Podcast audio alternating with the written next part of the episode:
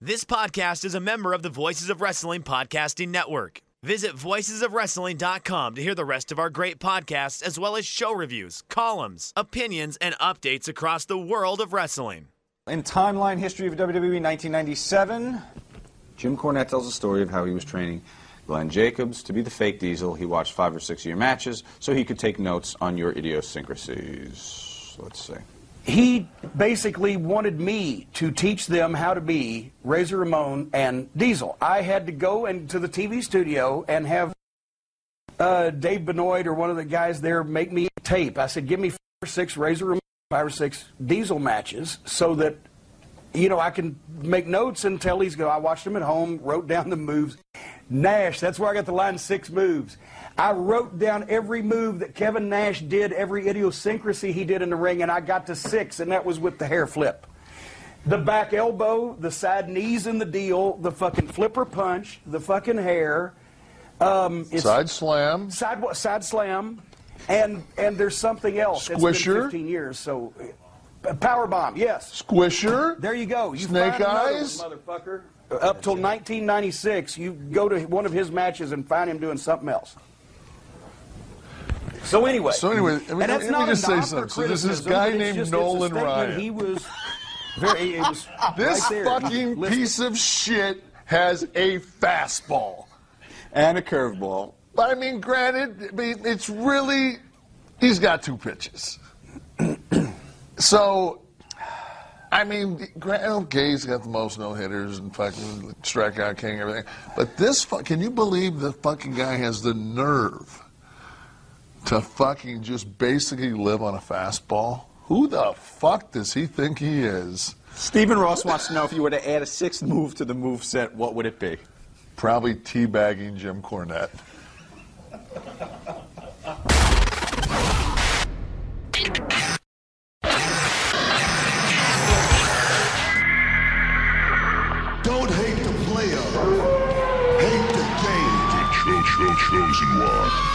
simply ravishing.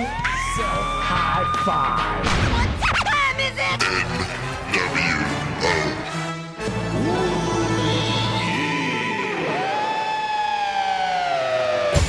You're listening to Music of the Mat on the Voices of Wrestling Podcast Network. Hello, and welcome to Music of the Mat, the podcast devoted exclusively to the music of pro wrestling. It's all part of the Voices of Wrestling Podcast Network. I'm your host, Andrew Rich. This is episode 84, and it is about the themes of Kevin Nash. And joining me today is once again my good pal and the captain of Voices of Wrestling. It's Rich Kraetsch. Hello again, Rich. Andrew, thanks for having me. I'm excited. Talking about Big Daddy Cool. Let's go. The reason I wanted to have you on this episode is because uh, you were doing a new mini series of sorts on the VOW Patreon called In Your House, In Your House, where you're reviewing the first uh, 19 In Your House main events. And uh, Kevin Nash, as Diesel, is in the main event for a lot of those early ones. Um, not the best main events. I think we can agree on that. Uh, no, one but, um, one really good one, and then a lot of not really good ones. yeah, Yeah, for sure. yeah. But uh, why don't you let people know a bit more about this uh, project of yours? Yeah, yeah. So the In Your House, In Your House series is, uh, as you said, uh, just we're, we're covering the main events of the the first 19, which seems like a very random number. The first 19 In Your House is essentially I didn't really know where to cut it off because technically the quote unquote WWF In Your House goes until like St. Valentine's Day Massacre or whatever. Uh, but the WWE Network nicely does it where they cut it off at DX In Your House. Why they cut it off at DX In Your House, I don't know. But I was like, perfect. There we go. I'll just go with what the network designates as a quote unquote In Your House. We're just going to go with that uh, as being the In Your Houses because it gives us a nice little end date. But uh, yeah, so it's essentially we talk about a lot of what's going on at the at the you know at, uh, around wrestling at the time, and uh, the episode that I, I actually just released by the time most of the people are going to be listening to this is about uh, Shawn Michaels and Diesel in the main event. Uh, really, really great. The good friends, better enemies. One of the the good Diesel matches in the main events after a lot of lot of really not good Diesel matches uh, in main events. But that time's like super interesting because it's like the NWO is kind of bubbling up. Uh, the aforementioned Kevin Nash has, has given notice to WWF and he's on his way out. He's going to WCW. So uh, we talk about kind of the news of the time as well as the match. Of, course, we talk about the main event and we talk about you know my rating on it, what I thought of the match, reactions to it, and that sort of stuff. But it's a little fun. You know, it's uh, like thirty minutes or so, nice little snippets. You get an idea of what's going on at the time in, in, in the company. You know, it's a little bit of what's going on in wrestling at the time uh, as well. And then we talk about a match and, and recommend it. And it's been pretty cool because these are a lot of matches that I haven't seen in a while, uh, and it seems like a lot of other people haven't seen in a while too because the reaction so far has been pretty cool of people going back and, and kind of rewatching with us too. And then you know, Shawn and, and Triple H obviously realized how popular the series was getting, uh, and they decided to you know NXT takeover in your house. So uh, you're welcome, everybody that is going to eventually enjoy that show. So yeah, the Rich Kraetsch influence right there. I it's I mean, look, they didn't do it. And then I do this in your house series, and now they're doing it. So I mean, put two and two together. I mean, you know, I, right? Like I don't know if it's I don't know if it's causal or correlative, but I'm just saying. Right, but uh, but yeah, I'm enjoying this series a lot. It's a lot of fun. And, you know, I, I do feel kind of bad that you had to suffer through those two Diesel versus Psycho Sid matches because I mean, you know, it's Diesel versus Psycho Sid. It's like watching two redwood trees try to wrestle each other. So. Right, right. Two guys that are good when they're with good wrestlers, but they're not good. So when they're in there together, it's just like, what do we do? like, so what do you want to do? Like, ah, how about I just put you in a nerve hold for 20 minutes? Like, perfect. that, that's going to work. Let's do that. So. Yeah, but uh, but like you said, at least you had the uh, Shawn Michaels versus Diesel match later on. Yes. Oh god, that cleansed a lot. And now, and yeah, now 96. Like I'm, I'm now starting 96 by the time most of you guys listen to this, and that's a lot of really fun stuff. 96, 97 in your houses, we're good. Like we got through the Diesel Sid period. We, Diesel's gone. Michaels is on top. Mankind's coming in. Stone Cold's getting hot. Like we're we're good. We're good for another two years or so yeah, there's you know Canadian Stampede. I mean that that entire pay per view is like one of the best pay per views ever. Oh, I cannot wait to go to that one. Yeah, I haven't seen that, and I, for whatever reason, I haven't seen it in a while, and I'm like, I want to jump ahead, but I'm like, no, no, no, no, no, like build it up, build it up, build it up. But uh, yeah, I can't wait. Yeah, it's the Rich Kraetsch special where there are only four matches and they're all at minimum good. Yeah, so right, it's, right. It's great. Yeah, but um, but anyway, uh, Kevin Nash, uh, he is indeed today's subject. Uh, we'll be talking about his themes as Kevin Nash, as Diesel, as Oz and Vinny Vegas and the Master Blaster. Um, big sexy, Big Daddy cool, big lazy, as some would call him. and it, it's funny, much like with Randy Savage being on Dexter's Laboratory, I believe the first time I ever saw Kevin Nash wasn't actually in wrestling. He was in the Thomas Jane Punisher movie in 2004, where he plays a guy called the Russian. And he's got short, bleach blonde hair, and he's built like a big truck which you know, no pun intended there, I guess. But uh, but he has a really great fight scene as well with Thomas Jane. And then the first time I ever saw him in wrestling is when he showed up in TNA in like late 2004. Uh, but Rich, I, would wager you were first introduced to Kevin Nash a lot earlier than I was. yeah, yeah, yeah. I was uh, so my my early you know kind of wrestling watching was a lot of like Saturday morning, Sunday morning WWF shows, whether it be Livewire or Superstars or whatever. So I was kind of aware uh, of of Diesel from that you know really late. I mean like late period, like we're talking early '96, and I'm I'm very casually watching at this point. I'm basically putting it on right before uh, Pacific Blue is on because for some reason I really like Pacific Blue. And I was like, yeah, yeah, wrestling's cool, but like Mario Lopez is about to be a bike cop. Like this, this is the content I want. Uh, I've, uh, I guess, smartened up. I don't know if I have I smartened up. I don't know. But then I started watching more and more of the wrestling. Uh, but by that point, you know, I really remember seeing him in WCW for the first time, watching Nitro, uh, and and yeah, as, as a member of the NWO, is, as a pretty big deal. Uh, feuding with the Giants is, is probably my most early memory of, of, of a real memory of Kevin Nash uh, in WCW. So yeah, there was that period, and then I became a real big Kevin Nash fan for a while. Uh, during the Wolfpack, we'll talk about it a little bit, but yeah, I thought like the Wolfpack was the coolest thing in the world, and like I'm 11 at that time or 10 or 11, and there's nothing cooler than like you know, Kevin Nash, big sexy, coming out with, you know, C Murder and the, the Wolfpack theme. And I just thought he was the best. And then, you know, then I got on the internet and everybody, nobody else really liked him. And then I realized, oh, maybe I shouldn't like him either. But yeah, I like, I always have a, a, a semi soft spot for Kevin Nash. Like, he's not a great wrestler, but he's a dude that absolutely knew what he needed to do and was perfect at doing essentially the bare minimum to, to, you know what I like you kind of respect him. Like I don't know if I love Kevin Nash. I don't really want to watch like Kevin Nash matches all the time. Like if I was on a deserted island I don't want to get like a Kevin Nash comp or whatever. But I always appreciated what he did in the wrestling industry. I think he he was an important part of it. And uh, yeah I always I always appreciated the tenacity just to kind of do the bare minimum and, and make the most money doing it so.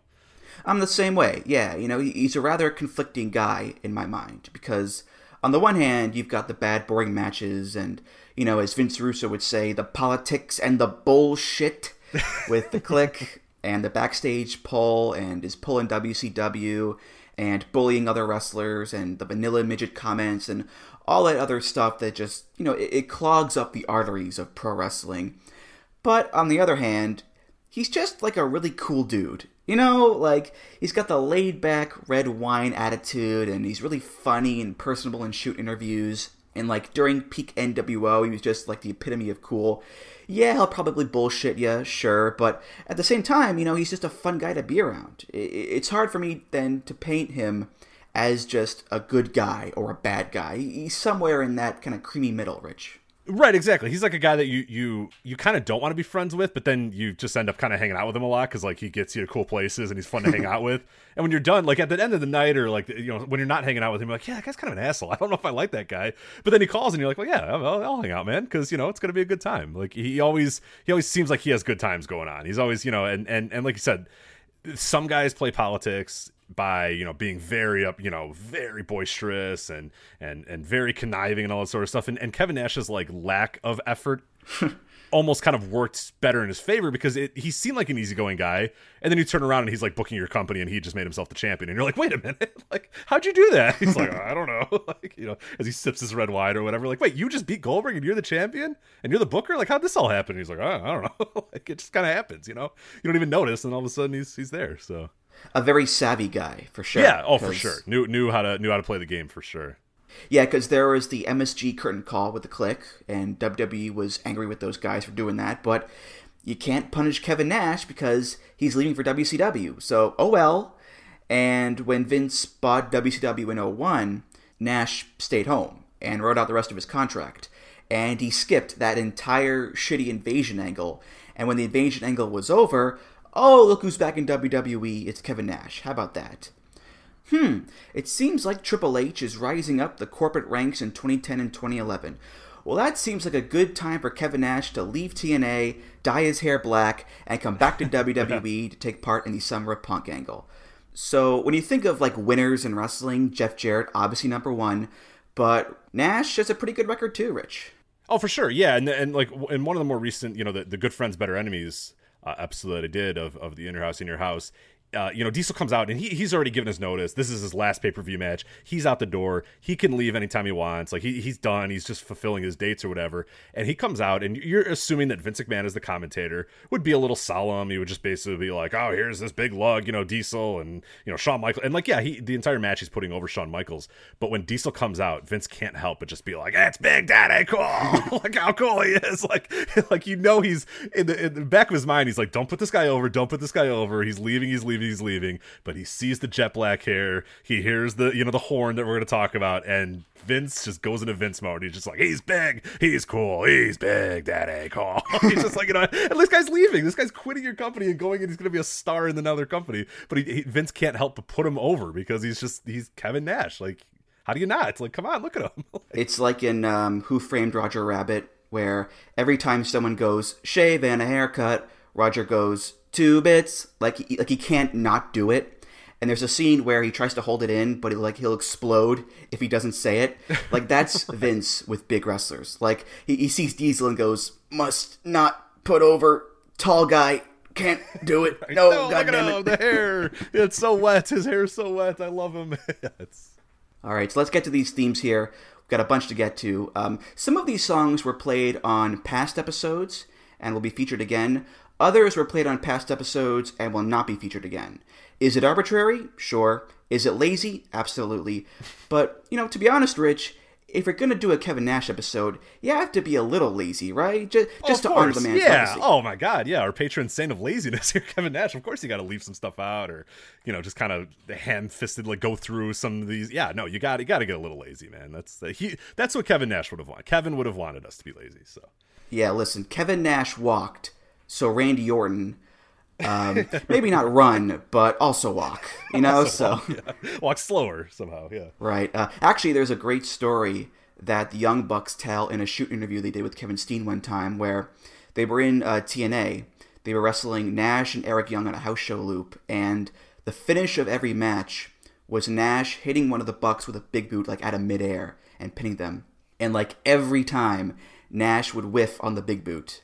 And like finally, they ask him, like, you know you're missing these big boots. Like, are you okay? Is something wrong?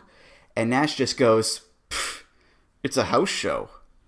I'm not making contact Yes. with you on a house show. There are no cameras here. Who cares? And I just I love that story so much because it's so Kevin Nash. You know, like, dude, it's a house show. Who cares? You're still getting paid. Like, right, and, and and that's the best part about Kevin Nash is like you could say, "Oh my god, what a lazy asshole!" Like you know those people paid money to see you, but then you're also like, "Yeah, it's a house show, man. Like it's true. No one's gonna ever see it, and like it doesn't really matter if he doesn't make contact. Like, huh? And th- that's the conundrum of Kevin Nash, where you're like, "Oh, what an asshole," and then you're like, "Oh, but he's he's right." like, I mean, why do you know the Bucks are out here trying to die every single night and get you know stiffed by you know Kevin Nash's boot, and he's like, "Nah, man, dude." Just fall down near my leg and it's good. Like, we're good, man. God, I love him. What a what a what a what an unbelievable human being that Kevin Nash is. a lazy icon, that's for sure. That's for sure. So uh, our story begins, as all good stories do, in 1990 WCW, where a young Kevin Nash comes into wrestling as one half of the tag team the Master Blasters, as Master Blaster Steel. And then when the team broke up in 91, he was simply called the Master Blaster. His theme song, because it's WCW, is from the Telemusic Library. It's by Slim Peasant, which is a great name, by the way. It's called Southern Rock.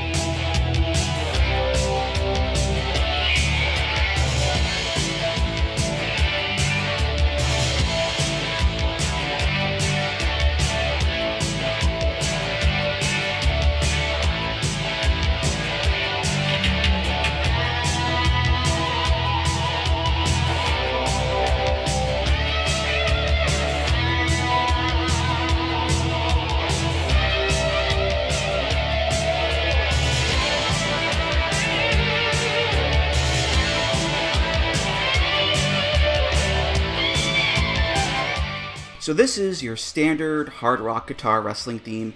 Pretty much a dime a dozen in WCW, as this podcast can attest to. Uh, kind of reminds me of Danger Zone from the opening bit. exactly my note. Is very Danger Zone. Very. It it just almost sounds exactly like Danger Zone. Very like close your eyes and think of a rock song from 1989, and that's Southern rock. Yeah, it has that same like driving oomph to it, um, similar to like Blackout by the Scorpions in a way Hmm, yeah, as yeah, well. yeah. So yeah, a, a decent song, but not one that you'll remember all that well, really. Um, I mean, it was called Southern Rock for God's sake, you know, not the flashiest title there, Rich. no, certainly not. Yeah, it's so it's weird. It's like it, it kind of has like you said, like the opening montage of an action movie that came out in 1989. Uh, it's it's I mean it's a decent jam. It's not bad. It's good wrestling music, but like you said, unfortunately, it, it doesn't stand out in any way, shape, or form. Especially in this early era of, of you know this early 90s era of WCW, where seemingly everyone's theme was like almost the exact same, just slight derivative of just rock, you know, montage action movie song is, is pretty much what every one of these ones were. So it fits right in with that, which is both good and bad. It fits it with the mo- kind of the motif of the company at the time, or the kind of the theme of the company at the time. But also, everybody had this almost exactly the same theme that makes it tough for anybody to really stand out. I mean, it definitely works for the Master Blasters. You know, these these are big, tough guys with the face paint and the mohawks. Uh, the name comes from Mad Max 3. So, yeah, the, the big, heavy rock song does work, sure. But, again, it's a song that doesn't really stand out amongst the pack as this, like, amazing thing. It's just, you know, a decent rock song. Um, and much like other WCW themes, this was used by other wrestlers, too. Um, the Motor City Madman, Rick Steiner, um, the Diamond Stud, aka Scott Hall. Yeah, I love that little note there. Diamond Stud and Nash, you know, linked as early as you know in the 90s, early 90s here, WCW. It's awesome. Yeah, yeah, and uh, the Skyscrapers tag team as well, which uh, included some guy named Mean Mark Callous, who, you know, kind of sounds like a jobber to me, Rich. I don't know. Yeah, that's not going to work. That's not going to go anywhere. Mean Mark, get out of here. But uh, no, I get like that. Also speaks to it as well. Is that you have a guy called the Master Blaster, you have a guy called the Diamond Stud, the Skyscraper, and they're all using the same thing. There's just like it's just an innocuous like rock song, you, you know, and that, and that's something that WCW always suffered with, almost till their you know final days, is that songs never really felt unique or felt felt of those characters because they just kind of picked them out of a music library and said, "Here, there it is. That's good enough. Go ahead." And and that you know that always hurts these guys. Is is you know a theme should feel like it fits the character, fits the guy, is unique to the guy, and and and in WCW so often it didn't, and it was just a theme that could be used by anybody on the roster at any point. yeah, how many luchadors in the late '90s came out to you know Mexican Slung Number Twelve or whatever? Right, So- right. Or yeah, I mean the Rey Mysterio theme, which like you, you go back and watch like you know any WCW on the network from like 1991 until yeah w- until Rey Mysterio gets like you know the the Filthy Animals theme. The same thing we talked about in a prior episode with the Rey Mysterio one. The dun dun dun dun. I forget what the name of it was. The March or something like that. March Like of Death. Yeah, March of Death. Like Dean Malenko had it. Rey Mysterio had it. Like a, a thousand guys had it. Like Ultimate Dragon had it. It's, it's just like geez. It's like and that and that that hurts to me. That honestly hurts because it doesn't let the characters really doesn't let the music tell the story of the character, and that's what WWF did so well for so many years. So in May of '91, the Master Blaster goes away, and uh, soon after, who shows up at Super Brawl One? But Oz. Based on The Wizard of Oz, of course, because in '91, uh, Turner Broadcasting got the TV rights to the MGM library, which included The Wizard of Oz. And in a wonderful bit of synergy, the Turner execs went to WCW and said they wanted a character based on The Wizard of Oz. So Kevin Nash put on that lime green robe and those lime green pants and that bearded old man mask and the pointy hat, and he became Oz, with one hell of an entrance, too. The first Oz theme debuted when Oz himself debuted at Super Brawl 1. This is also from the Telemusic Library. It's by Christian Chevalier, and it's called Chariots of Rome.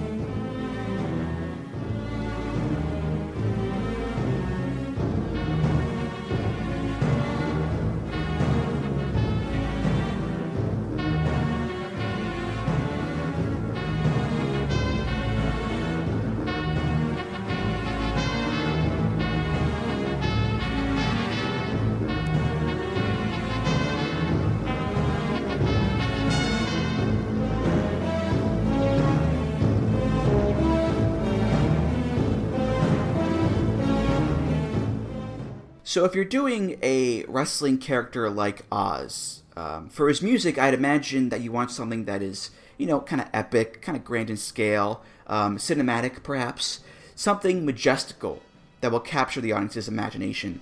And Chariots of Rome, it's a very ominous sounding song, very foreboding, and I don't know if it's really epic, but I do like how it ramps up and becomes more and more frantic as it goes, and it builds this, you know, manic fever pitch that works for a big scary villain like Oz. It does sound a bit cheap though, you know, like it's a bit subpar in terms of the production, I think, and that's where it really, you know, falters in that regard, Rich. Yeah, that's really where, where my, my big notes here. I mean, I, I think it's a decent music for like a mysterious character. I don't know if my Oz. I mean, I know Oz was supposed to be mysterious, but it's like dark mysterious is how this was, and I, I guess I don't know what they wanted to go for with Oz, and I guess that is true of the entire character itself. It's like all like a good idea. Yeah, he's Oz. It's Wizard of Oz, and then they're like, okay, what do we do? And they're like, oh, I don't, I don't really know what to do. So uh, th- that kind of stinks uh, about it. Is that I don't know that they had quite uh, a a full idea of what Oz was supposed to be or what he was going to be. But yeah, like I, I guess it works for mysterious character. But like you said, it's very low quality in terms of the instrumentation. It's like it sounds like it was done with the lowest, like the lowest quality keyboard you could find. It, it almost feels like the loading music for like a Genesis game, like a Sega Genesis game, in a sense. But it's like no, you don't need to use like eight bits or sixteen bits, guys. Like you can, you, you know, you can, you don't need to have a sound card. It's like just music that blares over the speakers. Like it could be high quality. It could be, and and it's very different from like you know Southern rock, which you know for whatever you want to say about it, at least it sounded like a real song. Like you could buy that Southern rock was a song that you would hear on the radio. This thing sounds just like really bad. Again, like it sounds like video game loading music, uh, and that kind of stinks for uh, a major company at this time to to, to use. Yeah, if this was like a full orchestra doing this, you know, whole big thing, I think it would work a lot better. But when it's just, you know, Casio keyboards, it does hamper the quality quite a bit. Um, you know what's funny though? If you take out the trumpets, you know what this kind of sounds like? Sting's theme. Hmm. It does have that same sort of sound. Interesting. Yeah, you're right. Because yeah, the, the trumpets really like they overbear. I mean, it, it's and like they're like they're like these really terrible sounding like like it sounds like a guy got on a microphone and was just like uh, make a trumpet sound and then and that's what he made. But uh, you're right. Yeah, it does kind of have a very similar uh, to to the Sting theme. Which which again and again I think that song works better for Sting than it does for an Oz. If I'm assuming what Oz is supposed to be in the WCW, but it kind of seems like nobody. I, I, always had this theory about WCW is that I don't know if like did Dusty Rhodes ever or whoever was booking at the time did they ever like watch The Wizard of Oz? like, did someone just describe what Oz kind of was to him? And he's like, oh, I got it, baby. Good, sounds good. And it's like, because like it doesn't really make sense. Like he's some old guy that comes out in like, uh, and then he takes his wig off and he's just a dude that wrestles in green pants. It's very doesn't make any sense at all, but it's WCW 1991. It's it wasn't supposed to make sense. So.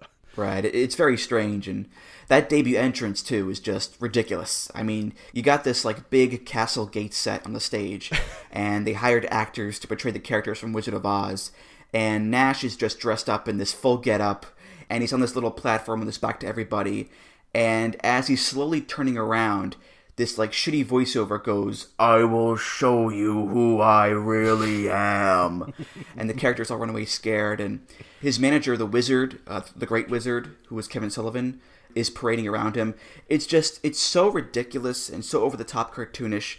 But then again, that was Jim Herd WCW. You know, there was just so much of that cartoonish stuff just put into the company, like the Ding Dongs and Arachnaman. There was just so much of that weird crap at the time, Rich. Yeah, it's bizarre. It's it's it's odd, and yeah, it's the whole Oz thing was odd, and thankfully it didn't last very long. It didn't didn't ruin his career either, so that's I guess good. Well, we're not done with Oz yet. Uh, so, Chariots of Rome becomes a prologue theme of sorts when Oz gets his second theme. This is by Robert Bradford Keys from the Aircraft Music Library. It's called Ride the Bus.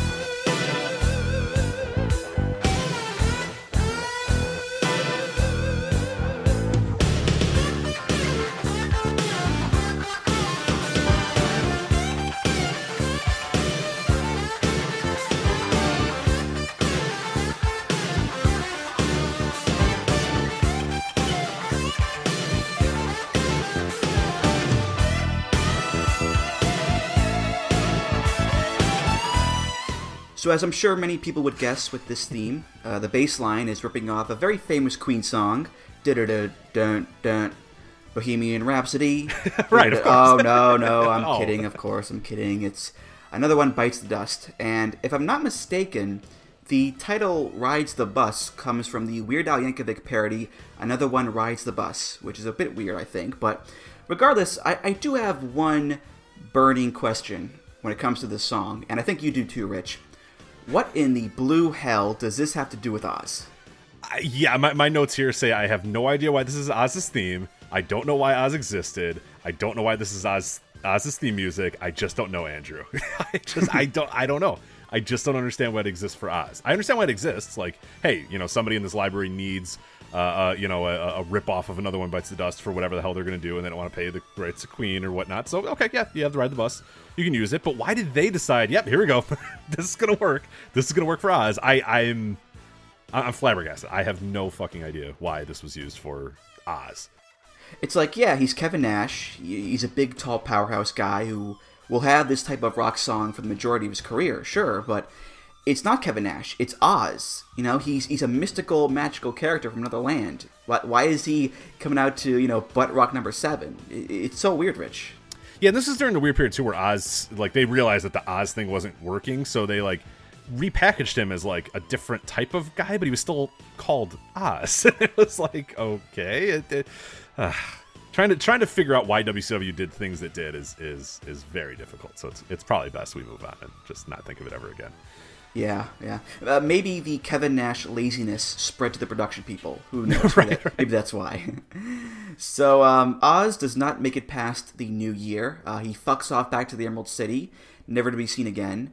But who does show up in '92 to take his place is Vinny Vegas, a wise-cracking good fella who wears sunglasses and a black suit jacket with pink lapels and a pink pocket square. And he talks like this: "Hey, how you doing? It's the Vin Man, Van Hammer, Big Josh. I'm gonna kick you guys' butts." Just a just a pitch perfect Goomba accent there. And uh, Vinny Vegas' theme is also from the Aircraft Music Library. It's by Dan Catamartori and William Allen Bookheim. It's called Van Gogh. Not the artist, that's V A N G O.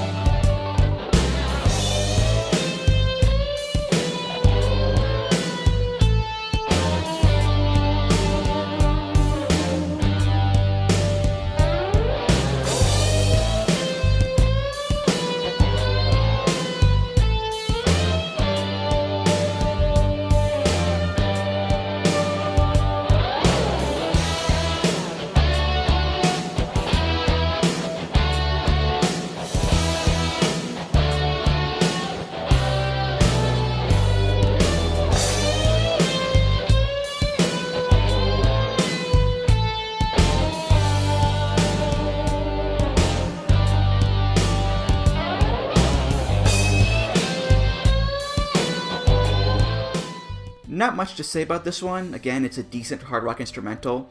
I will note that compared to Southern Rock and Rides the Bus, it does have a slightly slower groove to it. It's not as frantically paced as those other two are, and that actually does lead nicely into the rest of Kevin Nash's themes because, you know, those do have a much steadier pace to them. Which, you know, Kevin Nash, not known for being a speedster, I don't think. Right, tends right, to right. tends to lumber a lot. So I think tempo wise, it does work for his measure of walking and wrestling. For Vinny Vegas, the Goodfellas ripoff, eh, maybe not so much, Rich. Yeah, that's exactly what I said. It's it, again, it's another really good. I, I like the song a lot. Like the song on its face and in, in a vacuum is pretty good. It's pretty solid. I just don't know about. I just don't know if it works for Vinny Vegas. It's not.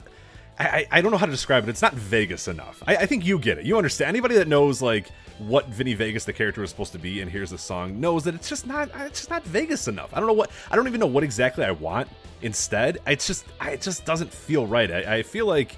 I don't know. I feel like he needs a party anthem, or he needs like there's there's some like you know more big more brass in it or something like that. It's just a little too kind of rocky for what I think Vinny Vegas uh, was kind of portraying his character as being. Yeah, it doesn't really scream Vegas. You're right. It can kind of go for any number of gimmicks and wrestlers. Um, but on the other hand, like it is a bit tricky, I think, to give him a Vegas type of song because what do you give him? The Casino Zone music from Sonic, or yeah, like, like, yeah, or Frank you give him like Sinatra, Cabernet, or yeah, like Frank Sinatra Cabernet, like that doesn't really Luck work. be or- lady tonight. Maybe that does work. I don't know. Does it? I don't know. Does it? I don't know. But it's not like he's a Vegas showman. You know, he's supposed to be a Vegas tough guy. Right, And I don't know if the typical like you know flashing lights Vegas music can really work for that kind of gimmick. You're right. Yeah, I, I, you're right. Yeah, that that's true. He wasn't. Yeah, I, I don't know. Yeah, it, it, the, putting you know it, nailing down this theme is, is is tough for him, and it's tough for this Vinny Vegas character. I think I like this theme, and I think I like it for Vinny Vegas, but there's also times where I do think that they could have done it a little bit different. But this is, I would say, of the themes he's had in WCW, I think this one fits his character the best, and is probably my favorite of the of the songs so far. Right, right. Um, I, I do have a fun fact for you about this song. Uh, William Allen Bookheim did some other WCW themes. He did the Chris Jericho Even Flow ripoff. When Oh, there you go. Anarchist. Nice, nice. And he also did La Parka's theme, which was also Sabu's theme. So there you go. Well, well, well, Brett. I said anytime, any place, anywhere, just as I suspected. Bret Hart, you name the time and the place. Tampa, Florida, January 22nd, Royal Rumble, pay-per-view. You know, Brett, I'm real sorry about what happened to you at the Survivor Series. But you know, your misfortune was to my advantage. And Brett, come Tampa, you're coming for something that was dear, dear to you. But let me tell you something. It's become very dear to me. So if you think Royal Rumble, you're gonna walk in and reclaim what was once yours, Big Daddy Cool's got other ideas. See you in Tampa, buddy boy. So in mid 93, uh, Kevin Nash says goodbye to WCW for now and heads on over to the greener pastures of the World Wrestling Federation, where he becomes the new bodyguard for Shawn Michaels, Big Daddy Cool Diesel. And Diesel's first theme can be found on the very rare cassette tape WWF Ringside Favorites. This is by Jim Johnston, and it's called Diesel Power.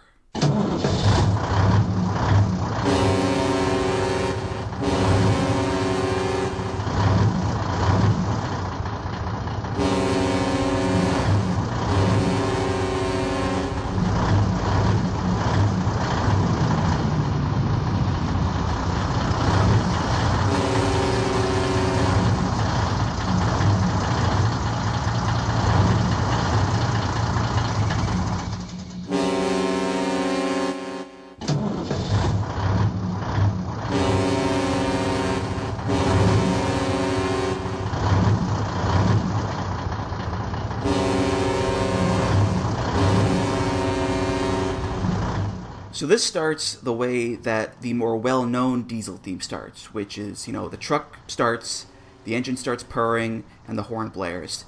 But instead of going the engine just keeps purring, and the horn just keeps blaring, and more purring, and more blaring, and that's it. That's the whole song. I mean, it's not even a song really. It's just a series of truck noises over and over again. And and, and listen, I get it. He's Diesel. He's a truck man. But this is not a fun thing to listen to at all, Rich. Not, not at all. No, this is bad. Yeah, this is really, really bad. It, it's it's very annoying, and I don't know if they were just like trying to go for like the most heel heat humanly possible for for Diesel or something. I don't know, but man, this is. I, I, I guess I never, you know, I, I go back and I watch some of those, you know, er, early, you know, Diesel stuff, and for me, it never, I, guess it never stuck out to me that, yeah, there was never any instrumentation. I think maybe my brain just added in Diesel Blues, which we're going to talk about here in a sec. I think my brain maybe just said, no, no, no, that's what it is. It's Diesel Blues, and like my, I, I don't know. I just guess I always thought that there was music to this, but you listen to this one, and it's just like, oh my god! like it's what's what's also notable too is just how shitty the truck noise is and how shitty the horns is. Like you can visualize Jim Johnston with like a tape recorder walking out to the WF ring truck and being like, "Yeah, started." And they're like, "All right." He's like, "All right, perfect." Like, let me just do that for a bit. Okay, can you hawk the horn? And they're like, "Yeah, sure." Like, you know, whereas in like Diesel Blues, everything seems a little more mixed. It seems a little bit better. It's like professional, you know, you know, fully recorded or whatever. Whereas this one, like, it's just very low quality and just yeah, not very good. And and yeah, you keep waiting. Like I, I, I don't know about you, but like I forget how long the track was but for some reason in my brain, I'm just thinking, okay, at two minutes in, it's going to start having some sort of beat to it. It's going to have start some music to it, and no, it's just it's like it's very annoying. And he used this for like I think longer than he even used the Big Daddy uh, Cool there, the Diesel Blues. Uh, yeah, so for a while, like it, yeah, it's nuts. Yeah, I, I, I don't. It's uh, one of the a terrible theme, just a god awful theme. But yeah, but uh, Jim Johnston is going to redeem himself here shortly. So yeah, I'd like to imagine like nerdy Jim Johnston recording those truck noises and then like going back to the studio and being like, you know, okay, this goes over here. Can't have too many horns in this stanza. Of move those over there. You know, just just like total nerd music stuff for truck noises. You know, but but yeah, this is not good. Not good at all. Um, you know, what's always kind of bugged me about Diesel in general about the character. He's called Diesel, and he's supposed to be like a trucker, you know, from Detroit, the Motor City. Yes. He does the truck driver, horn blaring arm motion. Okay, I get all that, sure. But he's wearing like an open leather vest, leather gear with a fringe on the legs, sunglasses, the one black glove. It's more of a biker look than a trucker look. And I mean, the, the, the biker look is a lot cooler than the trucker look, sure, but still, it's always kind of befuddled me that they called him Diesel. His theme song is Truck Noises and yet he skews heavily towards the biker motif. Did that ever bother you at all, Rich? No, but now it does. Damn Andrew. all, all, my life, I, I've ne- no, I've never thought of that. But you're absolutely right. Yeah, he he's dressed like a biker, looks like a biker, acts like a biker, but he's supposed to be a trucker. Even though, like, yeah, if he was a trucker, he'd have like you know a plaid, you know, button up, unbuttoned, and like you know a big gulp and a hat on. But yeah, no, he's he's definitely he's cool like a biker. But yeah, oh my god, and no, I never thought of that until just now. Thanks. Now I'm never going to be able to unthink about it. Great. Sorry, sorry. Great. great. yeah, the gloves. Like, why would he have like? I guess some dri- uh, truckers have gloves, but he's they're definitely like biker gloves. God damn, Andrew. my bad, my bad, man. But uh, but but at least Kevin Nash did get to be a biker eventually with the Road Wild pay per views. At least that's that. true. Yeah, right, right, right. Yeah, so Diesel wins the WWF title in November of '94 in very quick fashion by beating Bob Backlund. Um, actually, another fun fact here: until CM Punk broke the record in 09, Diesel had the record for winning the Triple Crown in WWF in the shortest amount of time between winning the first belt and the third belt, because he won the IC title in April of '94, then the tag belts in August with Shawn, and then the world title in November. So that's 227 days, and then Punk did it in 203 days. But Diesel had the record for a very long time. And not just that, he was WWF champion for about a full year, too. And when you're champion for that long, you can't just have a crappy truck sounds theme for you, right? No, you need a proper theme. So in January of 95, Diesel got a new song, also by Jim Johnston. It's off of WWF Full Metal the album. It's called Diesel Blues.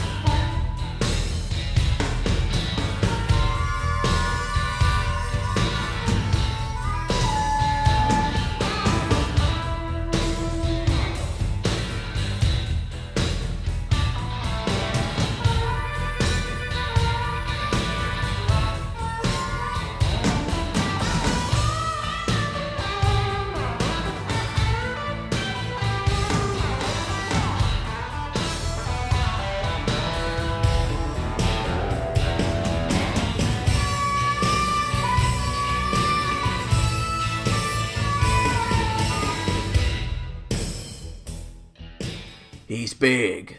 He's cool. He's Big Daddy Cool. Now, this is a goddamn diesel theme, Rich, because you still got the truck noises in there in the opening and the horns, but instead of playing that ad nauseum, now you've got actual music, which tonally and pacing wise is a perfect match for Diesel because it feels like there's some heft to it. You can picture Diesel in your mind, like I said, lumbering in time with the music. Mm-hmm. There's the classic blues riff, da da da da da da da da da, which is pretty badass. And there's, of course, the harmonica, which gives it a bit of spice to it, too. So Diesel Power can hit the bricks because Diesel Blues is the proper Diesel theme, Rich. Oh my god, yeah, this theme is so great. And you can say whatever you want about Diesel at this time and, and, and about the, being the champion and whatever he was, but like, this is a jam, man. This is an incredible theme that just we talk about. You know, there's there's good songs, and then there's songs that really match the wrestler. I think this is both. I think this perfectly matches Kevin Nash, like you said, or perfectly matches Diesel at this time because it lulls you in. It's slow, it fits exactly with the pace, and and Jim Johnston has talked about that before, where where he would sometimes feel and kind of like know how the guys walked, and he would sort of cater the music to how they walked. Stone Cold doesn't walk the same way that Mankind walks. Mankind doesn't walk the same way that Diesel walks, and this one it, it, looks like he's got a video of Diesel walking down to the ring next to him, and he's just like every note hits like at a perfect time for Diesel's walking, and Diesel you know can walk to it as well. And like you said, it just it's lumbering, it's heavy, and it just yeah, it's all time great song character relationship. You know, you mentioned the, the, blues beat, which is great. I love the harmonica too, because and and they don't over the harmonica is not overbearing either it comes in at like just the right time. Like just when you're kind of getting sick of the blues beat a little bit, you get the screeching of the harmonica, and it's just like, God damn, what a theme song! And you don't want this guy to ever get in the ring because it's like it's all gonna go downhill once the bell rings. But like God, he's, he's yeah, there's smoke coming out. Vince McMahon screaming. He's wet. He's got you know his cool gloves on. The crowd's going semi nuts, sort of, and like it's just it's oh my god, it's perfect. Yeah, it just exactly fits. It's it's an iconic wrestling theme. I, I really do think so. It's it's just that good. Yeah, I first played this uh, way back on the Kane episode because Kane was, of course, fake Diesel, and I, I, described. uh, sorry, sorry, I ruined Christmas for you. I'm sorry. uh, I, I described this song then as industrial blues because if you close your eyes, you can picture in your head like factories and smoke and trucks and sparks flying and blue collar towns and blue collar workers. And Diesel, being a truck man, wasn't this fancy schmancy character by any stretch. You know, he was a nitty gritty guy from the Motor City. You know, his entrance video started with that big, loud, smoky truck coming towards the screen. So yeah, it really does fit the character quite well. And like you said earlier, this is the benefit of having a Jim Johnston in your company because he can actually make a theme that fits the character. Yeah. Like those earlier WCW library songs, yeah, they can fit because Kevin Nash is a big powerhouse guy, sure, but this song is like 100% a song for Diesel, that specific character, because Jim Johnston, you know, wrote it that way. And I do feel bad for wrestlers in WWE right now because A, WWE sucks, and, and B, they don't have a Jim Johnston or a CFO$ even to really sit down and make a song for them. They just have some, you know, poor schmuck intern who has to cull through library songs and put together a theme. It, it really does suck for those guys, Rich. Yeah, no, it, it's yeah, it, it, having a guy like that I think is so important. I think every company should and and and I don't need to tell you, you know this, and most people listening to the show know how important wrestling theme music uh, is, and I think a lot of companies just kind of they don't give it as much care. AEW is doing, a, I think, a pretty decent job of it. Uh, WWE in varying times does a pretty good job of it. Uh, right now, eh, I don't know about right now, but uh, it's so important. And it's like it, you know, when CFO$ was on the top of their game, like it was obvious that like their songs were just matching perfectly with the characters. When Jim Johnston was on the top of his game, uh, when Jimmy Hart was on the top of his game in WWF and stuff, it's just like yeah, it it, it's such an underrated, but uh, it, underrated by most people, but like the people that know, like the people that know how important that is, is is it's it's just it's so valuable to have that guy can do that. Right, and uh, yeah, this is a great song. Not much else to say about it, really. Um, really, the only thing better than this song is the Diesel title reign itself, because that was just, you know, home run match after home run match, Rich. I mean, Ryan. I mean, oh, it was unbelievable. Yeah, they, they, they, didn't call him Big Daddy Cool because he was cool. They called him Big Daddy Cool because God, he's those those in ring masterpieces that he had, uh, just just incredible. So I I implore everybody that's that's listening to this, go back and watch every Diesel main event in 1995. You will just be rewarded handsomely. and the business success too. I mean, my goodness. Oh my God, yeah, they still talk about it today. So nothing says wrestling boom quite like ham sandwiches and catering, you know, or high school gymnasiums, or, or taping rods in high schools. Yes, exactly, exactly. Just. Wildwood Resorts is where uh, where dreams happen on Monday Night Raw. All those auditoriums, all those civic centers, just the absolute peak right there. I mean, he was champion for a year a year. I mean, like like Vince McMahon, a guy notorious for changing things up on the fly and scrapping plans like that. He stuck to his guns with Diesel as champion for a year, with business going the way it was. I mean that that is the power of tall, big men to Vince McMahon. Rich, it's incredible. Oh yeah, tall men, black, wet hair. You're good for a long time. I mean, it's like you know the comparisons between Roman Reigns are there. Like there's there's an aesthetic and there's a look, and and Vince goddamn, he was determined to make Diesel work, and uh, eh, it just didn't. Out of curiosity, I looked up some numbers. Um, since the Hogan era ended in like 92, 93, there have been only five people who have been world champion for a year or more Cena, Punk, Lesnar, AJ, and Diesel. And, and that's it. So, you know, Big Daddy Cool, he's in good company. Oh, for sure. Yeah, unbelievable. Where is it? The big surprise. I mean, I heard a lot of talk, but where's the walk? What? I'm here. Where is it?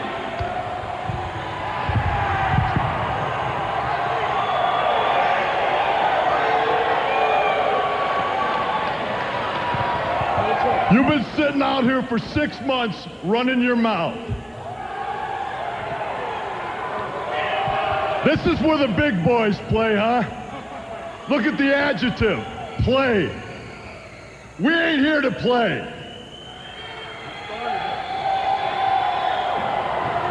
Now, he said last week that he was going to bring somebody out here. I'm here. You still don't have your three people. And you know why? Because nobody wants to face us. This show's about as interesting as Marge Schott reading excerpts from Mein Kampf. No trouble here tonight, man. Speak your piece and Yeah, no trouble, because you know I'll kick your teeth down your throat. Where's your three guys? You what, you couldn't get a paleontologist to get a couple of these fossils cleared? You ain't got enough guys off a dialysis machine to get a team?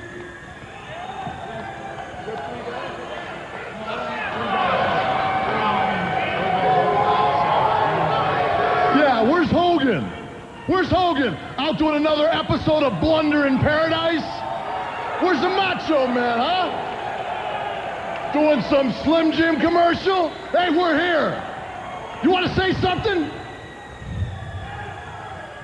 Look, I don't have the authority right here, right now. You want to fight? Fight isn't with me. You want three guys?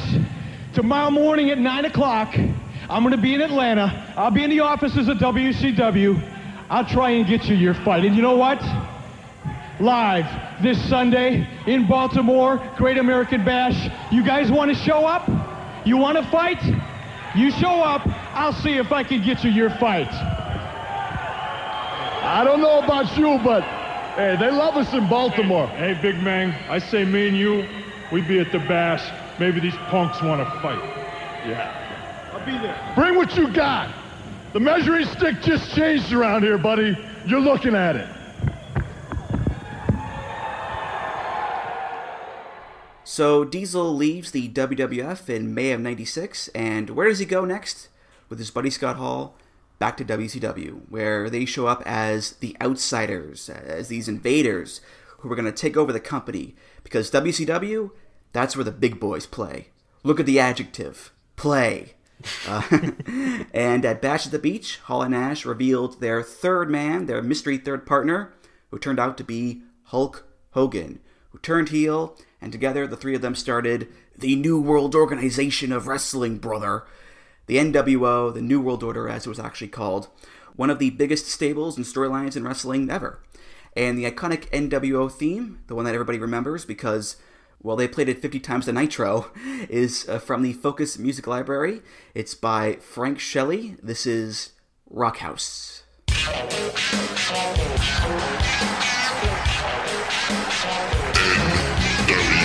World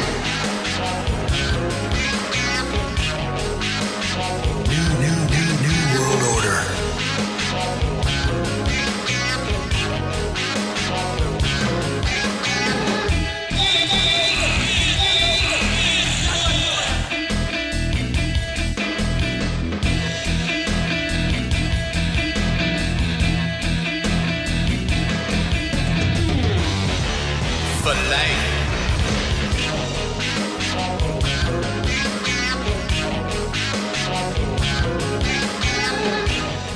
So, very early on in the podcast, we did an NWO episode where we talked uh, extensively about this song and the next one, too, of course.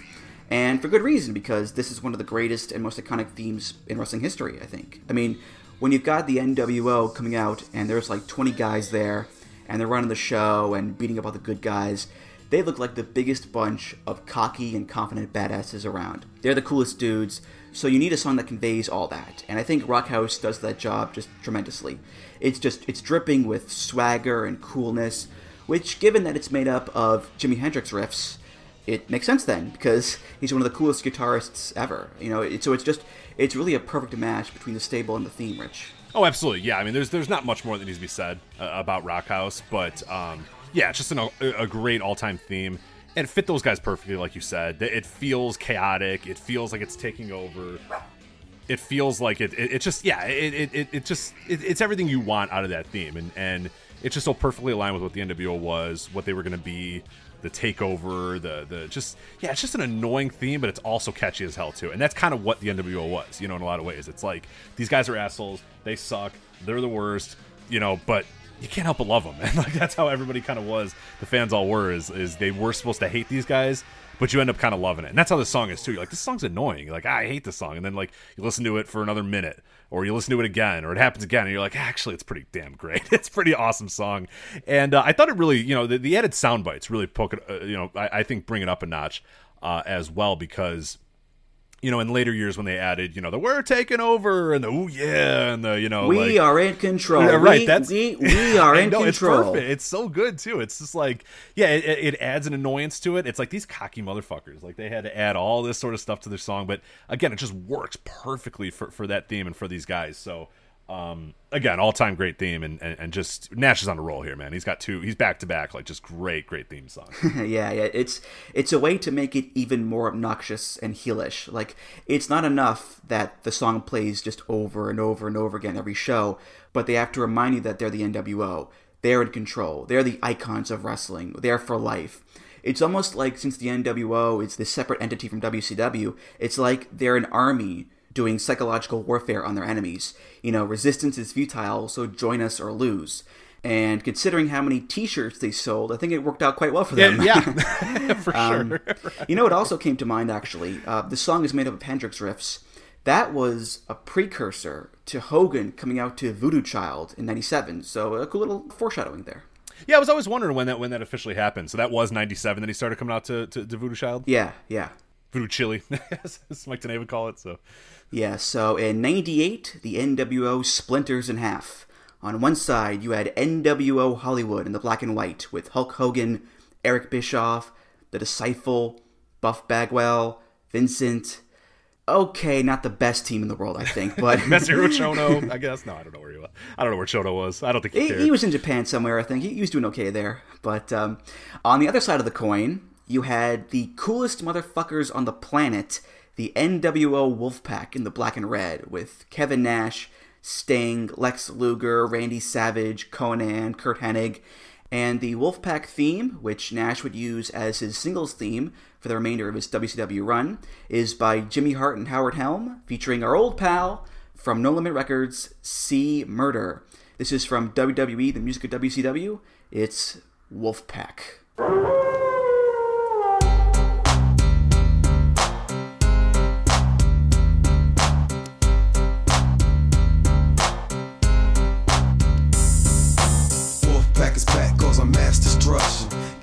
Here? The bad boys of wrestling. Testing competition, win the war, that's their mission.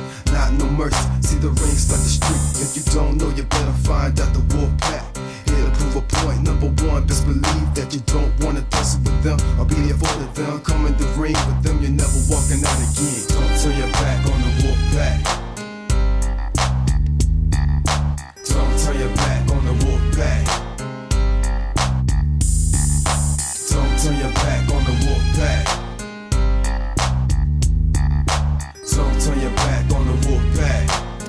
You might wind up in a body bag. You Took your chances, now it's time to show you we're wrong. In the ring, this is war, all you sucks are strong. Day in, day out, the wolf pack for life. Tell me who has the guts to come in the ring tonight. Don't care about the replicas, we make our own rules. You don't have what it takes to fill their shoes. See, it's just a crowd pleaser. On the ground to leave, you're the punishment for making enemies with these soldiers. Don't turn your back on the wolf pack. It took eight songs, Rich, but we finally got some hip hop. Now, it's Jimmy Hart and Howard Helm doing hip hop, sure, but, you know, C Murder is there to give it some credibility, so we're okay. Um, what a smart thing to do to distinguish between the NWO Hollywood and the NWO Wolfpack, because obviously the Wolfpack are going to need their own theme song, but instead of doing like another rock song, they go to a whole new genre here with hip hop, with a guy from No Limit Records. It's cool, it's relevant, it's a fresh sound. C Murder had an album called Life or Death that went to number three in the Billboard charts. So it's just a really smart decision on WCW's part to make the babyface Wolfpack its own thing, and definitely the cooler side of the NWO split with this song, Rich. Yeah, absolutely. I mean, it, it like you said, it, it, it perfectly encapsulates how much cooler the Wolfpack is. Because the NWO theme was like really, really good, and like we said, it was, it was awesome, and it like totally was perfect for that t- team in 1996 and 1997 or whatever. But by 1998, they had gotten a little long in the tooth, and like they said, they they needed kind of a new, fresh coat of paint. And this Wolfpack song comes on, and it's like these are the coolest dudes in the universe. I mean, this is like you got C Murder in there. No Limit Records is as big as it's ever been. Hip hop is becoming even more mainstream than ever uh, at this point, and it's just it's a really really good theme to it. Like I, I just love, I just absolutely love how, and you said it there too, and it's in the notes. Jimmy Hart and Howard Helm featuring C Murder. I am just like my brain cannot get over the fact that Jimmy Hart of the Gentrys got into a recording studio with C Murder and was like, "All right, baby, let's Come do on, it. baby, Come let's on. go, come on. Like that's good, man. Let's do it one more time, baby. One more time, baby. Push the bass line up, baby. Come on now, come on. Yeah, that's turn the treble up, turn the treble up, baby. it's just like I'm just like the idea. Like I just want uh, somebody. I, somebody has to have documentary footage of that, right? Like that man. Imagine Jimmy Hart and C Murder in the same room making music, and it works. It's perfect. Like you, t- uh, people can talk about Aerosmith and Run DMC all they want. I don't care. The real blend of the, the, the biggest blend of genre ever was Jimmy Hart of the Gentrys and C Murder coming together to make this incredible Wolfpack theme. I mean, the beat rules. I'm get. I, I guess it was Jimmy Hart and Howard Helm that came with the beat. If so, kudos to them. It's a good ass beat. C Murder comes with some some great rhyming as well. It just it works, man. It's such a good theme, and yeah, it's just it, it's you know, I, I putting myself in, in in that time period, eleven year old me, I was already super into hip hop at this point too. It's pretty much the, the the my number one genre of music at this point. I was into wrestling. I liked Kevin Nash. I liked the NWO, and now this Wolfpack comes out, and dude, I was all in. Like this was, I, I thought this was the greatest collection of talent ever. It was Kevin Nash, K Dog, Lex Luger was there too. And like in hindsight, it's like Lex Luger and Kevin Nash wearing FUBU. It's like the lamest thing in the world. You know what I mean? Like in, in retrospect, like most things in 1998 and 1999, you're like, oh God, how lame was that? like, why did I like that? Like, why did I have frosted tips? Why did I wear puka shell necklaces or whatever? But Right. like at the time, there was nothing better, man. And they, it just, it, it's perfect of its time. And I really do think a tremendous theme. Like it, it's still wor- like I won't lie. You, you put this, you know, in our document. I, I listened to it. I listened to the song for like 20 minutes straight, you know, the other day. I was like working on something for work and I was just like, you know what? I'm just going to listen to the Wolfpack theme on repeat. It's still, all these years later, it's still a really, really good song. So, so kudos to them. I really think it's, it, it, it's tremendous. Yeah, it still conveys the badassery and the coolness of the Wolfpack. It just does it with the hip hop lyrics and beats. Yeah, um, right, and the right. wolf howl at the beginning too. And I find the way that C Murder raps rather interesting because he doesn't do it in an overly aggressive manner or even like a standard like hip hop rhythm. Like it's much smoother and more laid back and it just it flows so casually from one line to the next. And the rhyming scheme is equally as lackadaisical, you might say. or which- non existent, whatever you want to say. Which is fine. okay. It's, it's cool. But like you're saying, it's like they like wheeled C Murder in here and he was just like, guess who's here? The bad boys are wrestling, just in competition, you know, the war just and, and like he's just kind of saying words, but it works. It works for the song and it works for like you said. It, it you know, it kind of works for Kevin Nash too. It's lazy, it's lazily put point, together, but it rules. like, right, it's perfect. And of course, it being Jimmy Hart, it's a ripoff of a song. Uh, the song is Burned by Militia, which is a song that the Wolfpack would come out to on the house shows, actually, because fuck it, why not? It's a house show, right? I mean, that's, that's the Kevin Nash way. He probably And- I, he probably told him that. He's probably like, "Hey man, just come out with it. Who cares? like, who gives a shit, man?" And they're like, "Well, that we're gonna get legal trouble." He's like, "It's house show, man. Fucking cares?" And they're like, "All right, whatever." Because remember back on the Hip Hop Themes Volume 2 episode, we talked about Scott Hall using Ready or Not by the Fugees. Him and Nash would come out to that song on the house shows. Right? Yeah. Again, yeah. Yeah. arbitrary house show bullshit from Kevin Nash. There's a pattern there, Rich. what a what a legend. Now, uh, we, we can't praise this song too much because it, it did open the door for the No Limit Soldiers to come in with Hootie Hoo. So, so it's not totally perfect, but then again, who amongst us isn't, right? Come on. So, uh, as I said earlier in the episode, uh, WCW closes up shop in 01, and Kevin Nash waits out his AOL Time Warner contract, and then at the beginning of 2002, he rejoins WWE and reforms the NWO with Hogan and Hall, and then various other people later on. And that doesn't really go so well because it ends with Scott Hall being fired for quote unquote demons, and Nash tearing his quad running across the ring. So the NWO is gone, Nash is on the shelf, and 2003 rolls around, and Shawn Michaels and Booker T, they need some help fighting Triple H and his Evolution goons.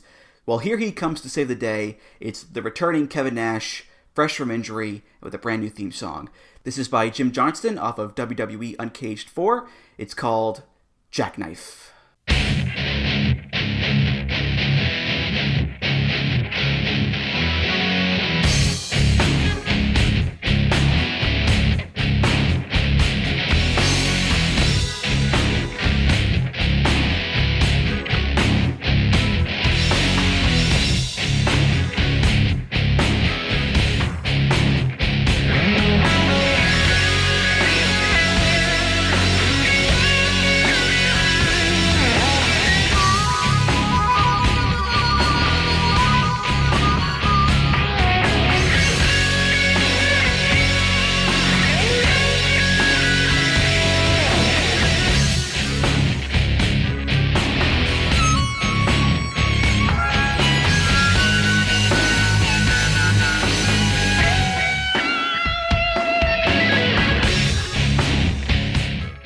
Smithers, get me Diesel Blues. Uh, we can't, sir. Kevin Nash isn't Diesel anymore. Then get me its non union Mexican equivalent. I mean, all due respect to Jim Johnston here, but he's not exactly reinventing the wheel with this new song here, you know? Not quite breaking new ground. He's basically taking Diesel Blues, re recording it with a few note changes here and there, putting an organ into the mix, and then boom, here you go, a new Kevin Nash theme. I mean, there's not much else to say about it really because we already covered it with Diesel Blues. I mean, it's the same song pretty much, Rich.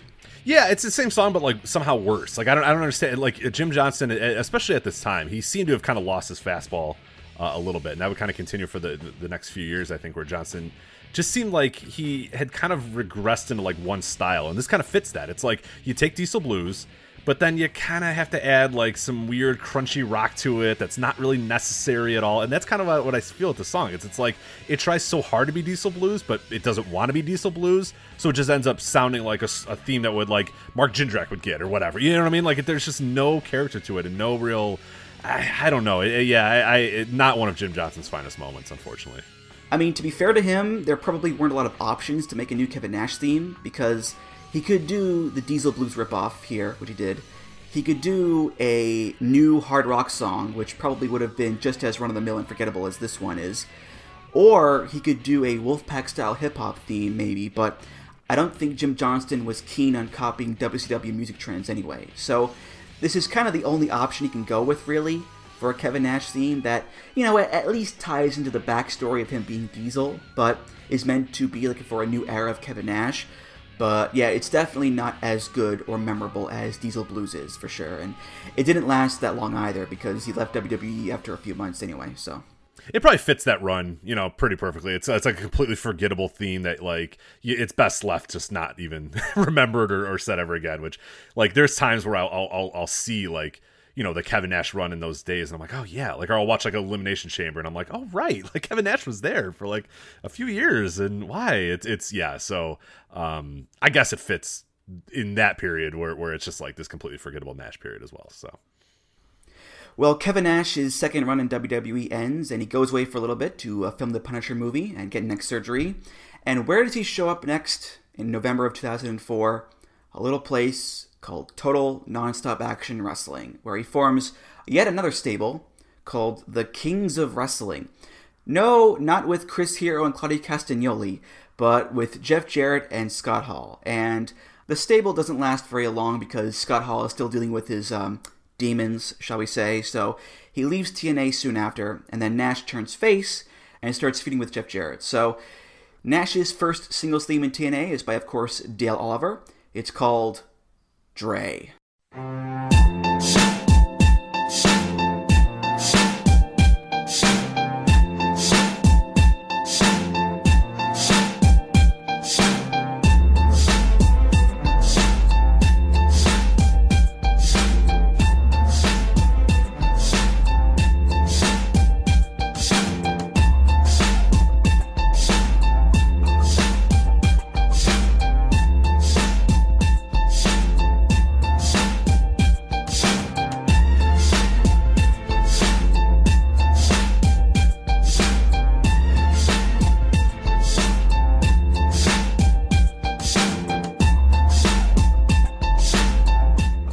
So we're going back to the hip hop well with this one because this is an instrumental remake of Still Dre by Dr. Dre featuring Snoop Dogg.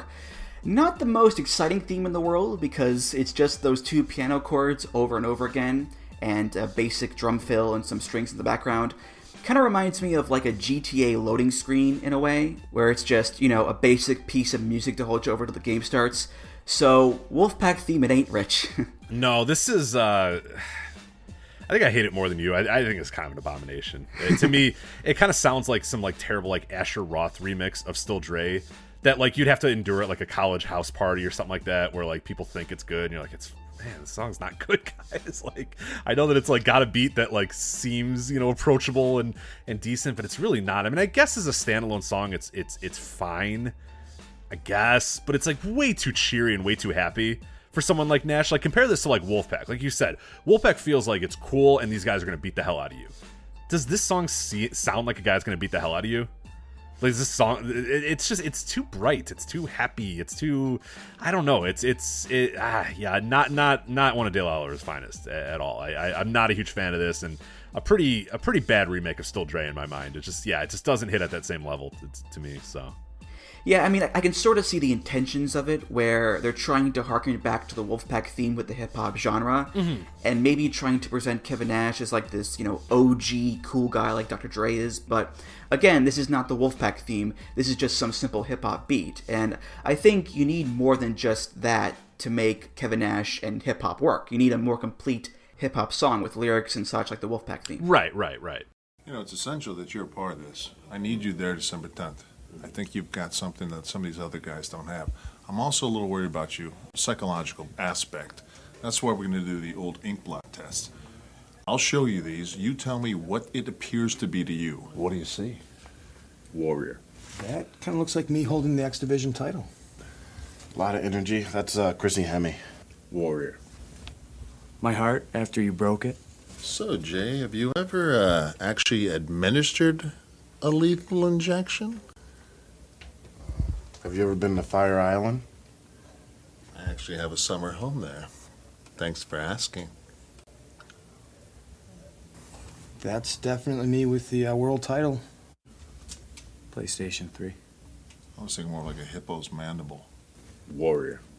I showed you all five of these, and every time you say warrior, are you going to tell me for one second that that doesn't, to some degree, look like Jim Hellwig? As a child, did you ever play, I don't know, doctor? Well, a couple times, you know, here and there. You know, I don't know how you did it. But I know you're dirty. I know you're on steroids. What? What? You're, what? you're on No, no, no, no, You're a gas head. No, no, no, no, no, You're no, a no. gas head. No, no, no, no. no. What's this look What? like? What? What's this look like? Testosterone? No, What's no, this look no. like, huh? No, no, no. The This juice? is an ambush. What's this, huh? This Huh? is an ambush. Barry Bonds? what? I What? take it. What? I gotta go. So Nash takes some more time off due to health issues, and he comes back in April 2006 to take part in one of my favorite storylines ever, which is Kevin Nash and the X Division, with Alex Shelley and Paparazzi Productions and all those great segments with, with Sanjay and Jay Lethal, the Paparazzi Championship Series, of course. He got a brand new theme song too. Uh, this is by Dale Oliver, and it's called Saturn.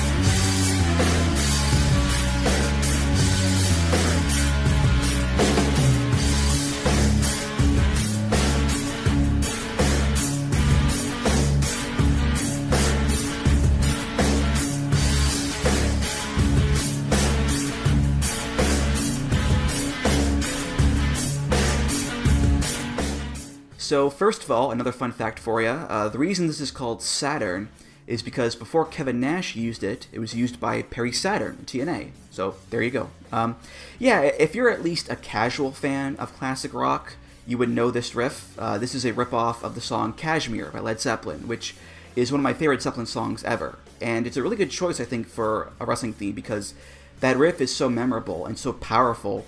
And there's this feeling of, like, you know, impending doom to it all as well with the rising melody, you know, da na na, da na na, da na.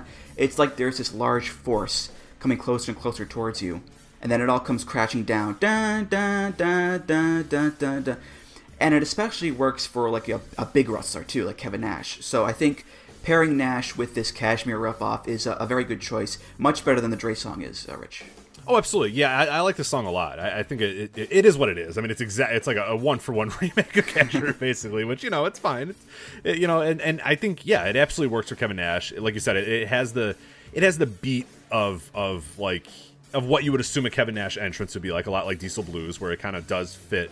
Uh, with, with, like you said, the, the way he's walking to the ring, the kind of the slowness at the beginning of the song, but then when it comes down, like yeah, you see it perfectly. The second he you know puts that the big leg up and walks over the top rope or whatever is like when the big part of the song comes on or whatever. So yeah, I think it works perfectly uh, for Kevin Nash, and I think a much better, uh, much better than Dre. Um, but yeah, there's not much else to say about it. It's like again, it's like a one for one remake of Kashmir, so it's not like you know we need to really judge it on any level other than like yeah, it, it, it achieved exactly what it needed to, to achieve or what it wanted to achieve, and yeah, I like it a lot. And I think with Nash, there's the age factor too, because Kashmir came out in the mid 70s. It's an older song, and no offense to Kevin Nash, but at the same time as this, he was 45, 46, which is an old man in wrestling years. So I think giving him this song just sounds like it, it fits him better in this context and, and time period than Dre does. You know, he comes off a lot more believable with this song, Rich. Sure. Oh, absolutely. Yeah. So the final Kevin Nash theme we'll talk about is one that he got in June 2007, and he had this for the remainder of his TNA run uh, until he left at the uh, end of 2010. And uh, I forgot to bring this up earlier, but it's pretty interesting to me that Nash had multiple dedicated singles themes in, in early WCW, WWE, TNA, but he never had one in peak NWO WCW. Like, he just came out to the Rock House or Wolfpack themes, and he never had a song back then that said, This is the Kevin Nash singles theme. You know, Right, just right. A little side note there that I couldn't help but, but pick up on. But, um, uh, anywho, uh, Nash had this theme for the rest of his TNA run, which includes the Samoa Joe tag team, the Main Event Mafia, the World Elite, the band, and then the tag team with Sting at the very end. And this theme, of course, also by Dale Oliver, is called Strut.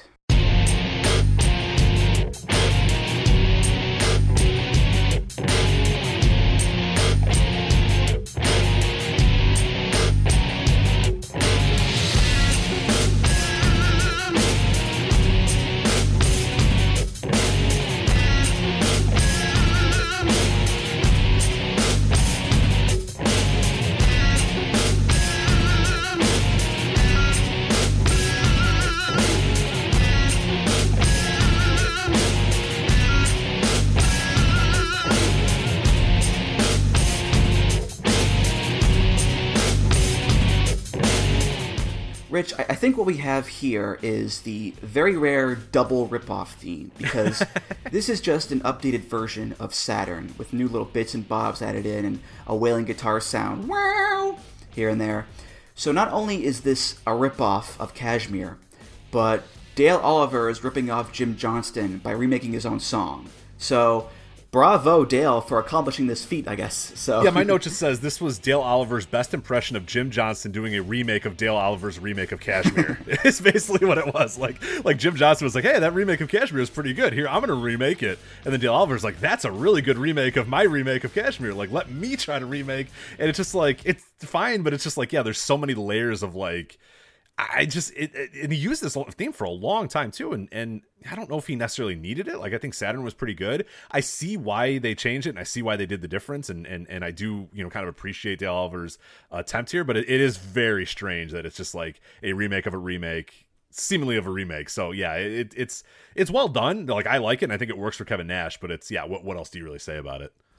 Yeah, my notes are just that's it. That's all I got for the song. Right, Nothing right. else to say about it really. But um, but yeah, those were uh, Nash's TNA themes, the main themes he had in TNA, and after that he left to go back to WWE. Uh, he did the Diesel return at the Royal Rumble in 2011, where uh, Matt Striker was marking out, bro, and then he became Kevin Nash again to make sporadic appearances uh, here and there, including uh, that delightful hijacking of the Summer of Punk angle, which somehow led to the classic sledgehammer ladder match with Triple H, which was just so good.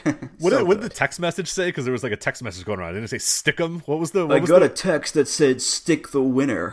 stick the winner. God, oh my God. Oh, the summer of punk. What could have been? You know what's weird? There have been times in my life where I've had like wrestling precognition, where I can predict like random wrestling stuff that's going to happen.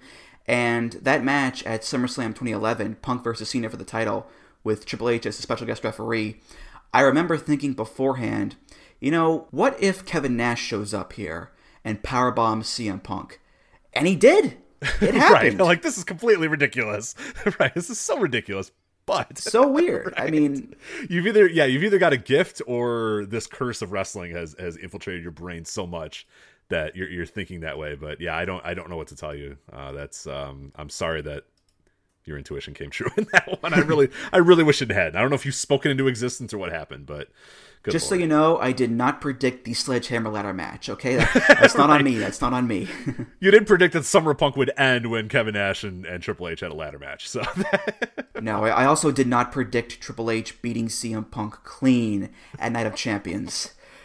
Ugh. That's a terrible year. Yeah, just just watch Money in the Bank 2011 and just say ah, Turn it yes. off. Just, just turn it Right. off. Turn it off and just kind of in your head say ah, yeah, what a great summer that was, and then turn it off and never think about it again.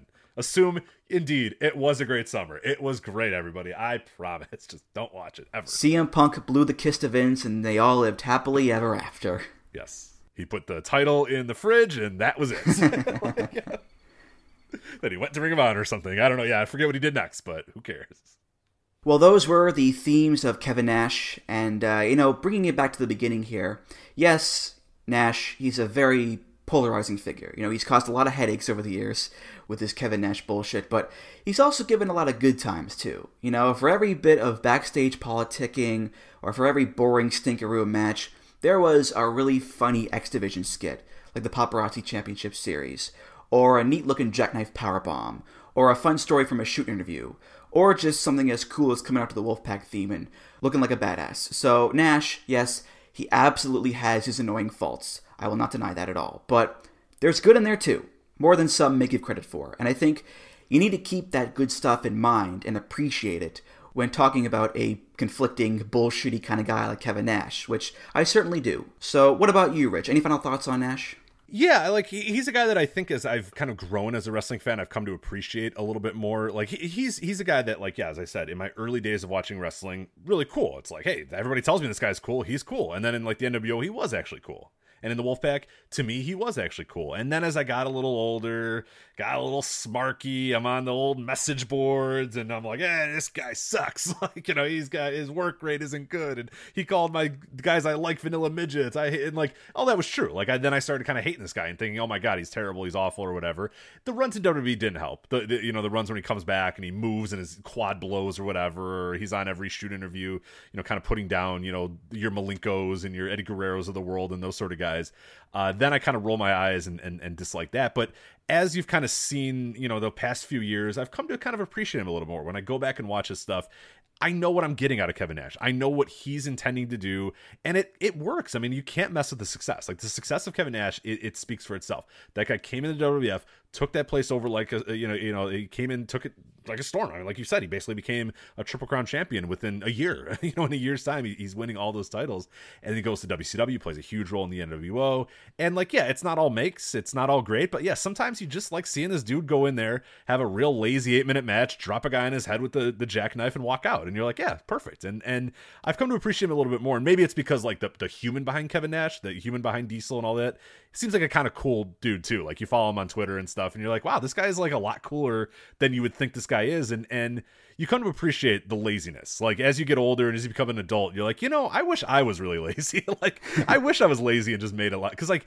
I feel like I like work harder than I, I probably need to at times and i'm wondering like why do i why don't i why don't i act more like kevin nash like that's a dude who makes more money than most people to do the least amount of work and it's like yeah you know you, you you come to appreciate it a bit It's the dream. It's the dream. Um, it's funny. There's another story from that Young Bucks shoot interview where uh, they're on an indie show with Nash one time, and Nash does his match, and then afterwards the promoter goes up to Nash and it's like, I want you to do a run in on some other match and hit the jackknife powerbomb on some guy, and Nash was like, Yeah, I'll do it for an extra five grand. And the promoter paid the five grand, and he did it. And it's like, yep, that's Kevin Nash, as as savvy and as smartly lazy guy as you can find.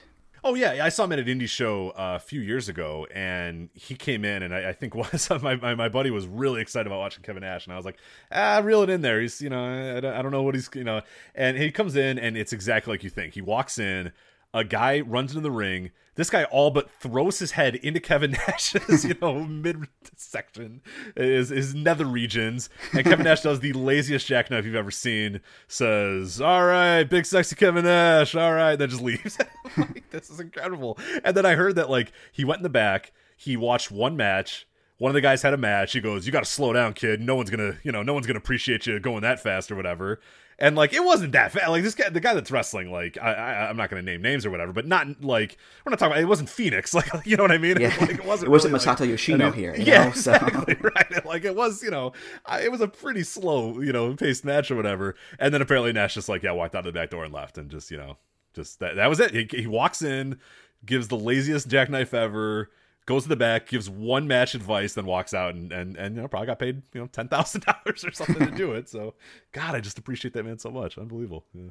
All right, well, that's going to do it for this episode of Music of the Mat. Thank you so much for listening. And, uh, Rich, thank you so much for being here.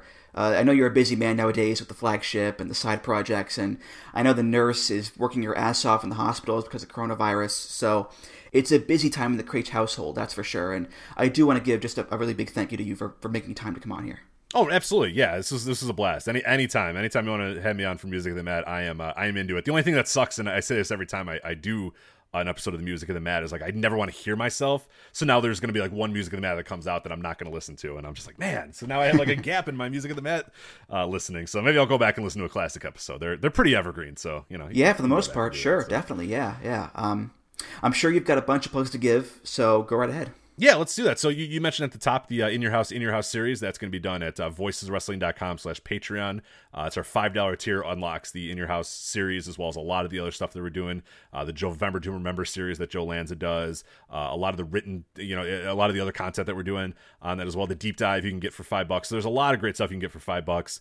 Uh, we also have a $10 tier if you want to listen to the uh, Voice Wrestling flagship live.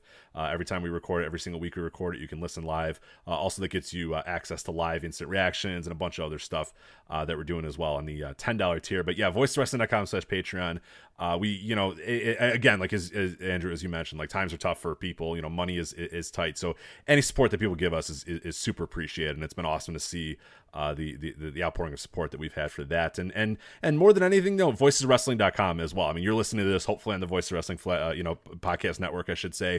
Uh, but if you're not subscribing, a ton of other great podcasts on the podcast network uh, as well. A ton of other great stuff going on at Voices of Wrestling. Like one thing I will say is that like there's a lot less wrestling going on. There's not as much you know things to get excited about. But our podcast network has not missed a beat. I mean, people are going back and watching old stuff. People are covering new aspects of wrestling that have never been covered before. I mean, there's a lot of great stuff going on, including this show uh, as well. So the Voice Wrestling Podcast Network, make sure you subscribe there.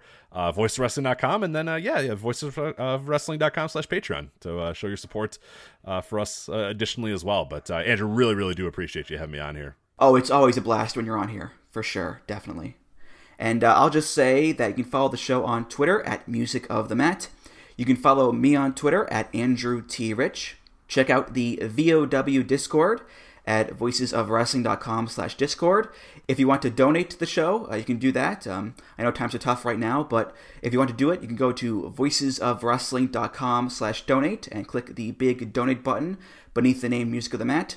Uh, rate, review, subscribe to the show on iTunes, Google Podcasts, Spotify, and many other places. And um, before we uh, get out of here, um, I, I do want to take a few seconds to talk about something that's uh, pretty serious. Um, we're recording this on Wednesday, May 20th, and a few days uh, prior to this, um, me, Rich, um, everybody at Voices of Wrestling, and, and really everybody in the online wrestling world at large, uh, were stunned and saddened to hear about the death of Larry Csonka. Um, if you don't know who Larry was, he was a longtime wrestling reviewer for 411mania.com, and he was, uh, without question, the hardest working wrestling reviewer I've ever known in my life. I mean, if there was a televised wrestling show on, a pay per view, a network special, uh, a YouTube show, an iPay per view, uh, some random like New Japan Road show at like 4 in the morning or whatever, by the time that it was over, if you went to 411mania.com, chances are Larry had a review up and ready to go just like that. I mean, he was just a machine when it came to his work ethic. And we didn't have that many interactions over the years, uh, maybe a couple here and there on Twitter, but even so, it was still clear to me and clear to everybody really who knew him that Larry was just a very nice guy, a very hardworking guy, someone who was liked by everybody. Who, you know, given that it's the internet, it's it's pretty amazing, you know. So Yeah. kudos to him for that. But um, but yeah, Larry was just someone who just he loved wrestling so much. Only thing he loved more was, of course, his family and his children. And my heart and my good thoughts and my good vibes go out to them completely Um, Rich, I, I, know you and Joe will probably give your own thoughts and, and, words on Larry on the flagship, but I just wanted to, you know, take the time to say a few words about him as we wrap up here. Absolutely, yeah, yeah, yeah. Larry, Larry is incredible, and, and, and we will we'll, we'll take some time on the flagship this week to do it. We also have a uh, article up at uh, voicewrestling.com uh, called "Remembering Larry Csonka," which uh, is you know various contributors uh, to the website all gave you know quick little thoughts uh, on what Larry meant to them and how important he was. And it was cool that like there were so many different stories that people told uh, about him and, and and how important he was to you know their reading or their wrestling consumption or their you know careers in writing or their you know inspiration to write and all that sort of stuff. So it's really really cool uh, to, to, to read that stuff. And yeah, Larry, I mean, it, it, he he was an avid you know Voices Wrestling listener. I, I am I'm, I'm sure he listened to Music of the Mat. I'm sure he listened to almost every podcast uh, that we did on this network. And yeah, almost from like the early days too. And that's what I'll always remember is like he didn't have to he would retweet this website all the time like and, and he didn't have to i mean he was a big deal he was a giant deal in uh you know in in, in the wrestling review uh world but he always took a little bit of time uh, to, to shout us out or help us out or, or do whatever he needed to do. But yeah, he's uh, like you said, the work, work ethic is incredible. Like I, unmatched, unmatched in wrestling, and, and we'll all try to get that work ethic. Well, I'll try to, you know, inspire to do that, but there's no way that we're ever going to reach that work ethic. It's like, like you said, like a Road to show would end at, and, and this would be, you know, the ninth Road to show in a row that New Japan has aired because they just said, hey, fuck it, throw up a camera and, and let the show happen.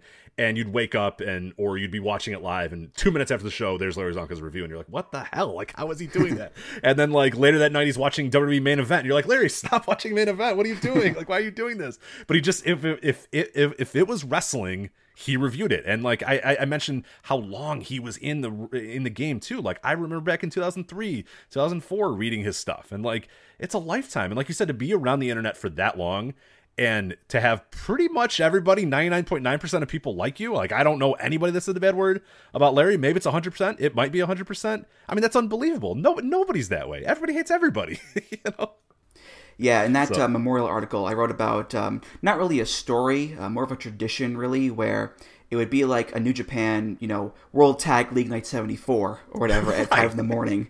And, and, without fail, Larry would post on Twitter the gif from Ash versus Evil Dead of Lucy Lawless rising up out of the fire pit as a message to people saying, you know, I am up and I'm watching this. And it's like, Larry, you just reviewed like three shows yesterday. You know, what are you doing here? This can wait. But that was Larry. You know, he wanted to watch wrestling, and he did. And and I do want to mention this as well. Um, if you want to help out Larry's family and help them pay for expenses and stuff like that, uh, there is a GoFundMe page set up. It's called Larry Mania. Uh, there's a link to it in the VW article. I'll put a link to it in the description of the episode as well. So you can go there and give as much as you can to help out. And it's interesting. We talked about how you know everybody loved Larry. There have been a ton of donations so far, and I've seen wrestlers donate. I've seen wrestling reviewers donate, wrestling podcasters from all over. You know, Larry was like this great uniter. You know, like like Cyrus from the Warriors, who was able to bring all these different groups and, and, clans together from different countries and websites. You know, it was just so remarkable to see all that and, and just see all this love and support for Larry. So uh, yeah, check out the GoFundMe page. Um, I, I, mean, it sucks that we even have to have one in the first place for this kind of stuff. Right. It's just it's terrible, but but yeah, give what you can help out as much as you can because you know Larry was a hell of a guy and his family deserves the help. Absolutely, yeah, well said. All right, well, uh, Rich, uh, thank you again, and I'm sure I'll see you around. Thanks for having me, man. Yeah, I appreciate it. This is uh, this was great, and uh, yeah, let's let's do it again soon. All right, for Rich Kraetsch, I'm Andrew Rich. Stay safe out there, and I will see you next time on Music of the Mat. Take care, guys. Music of the Mat is intended for entertainment and information purposes only. The songs used throughout this show are property of their respective copyright holders.